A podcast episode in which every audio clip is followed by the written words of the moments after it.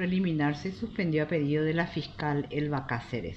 La misma alegó de que tenía otra audiencia y que no podía este, posponerla. Eh, en razón a ese pedido se suspendió y se reprogramó para el día 14 de diciembre eh, a las 9 horas.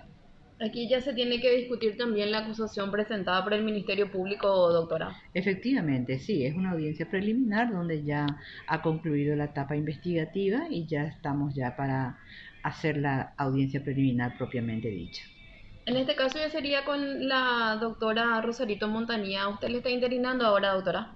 Sí, en principio es con la doctora Rosarito Montanía en razón de que mi interinazgo culmina en el día de mañana. Doctora, eh, aprovechando también esta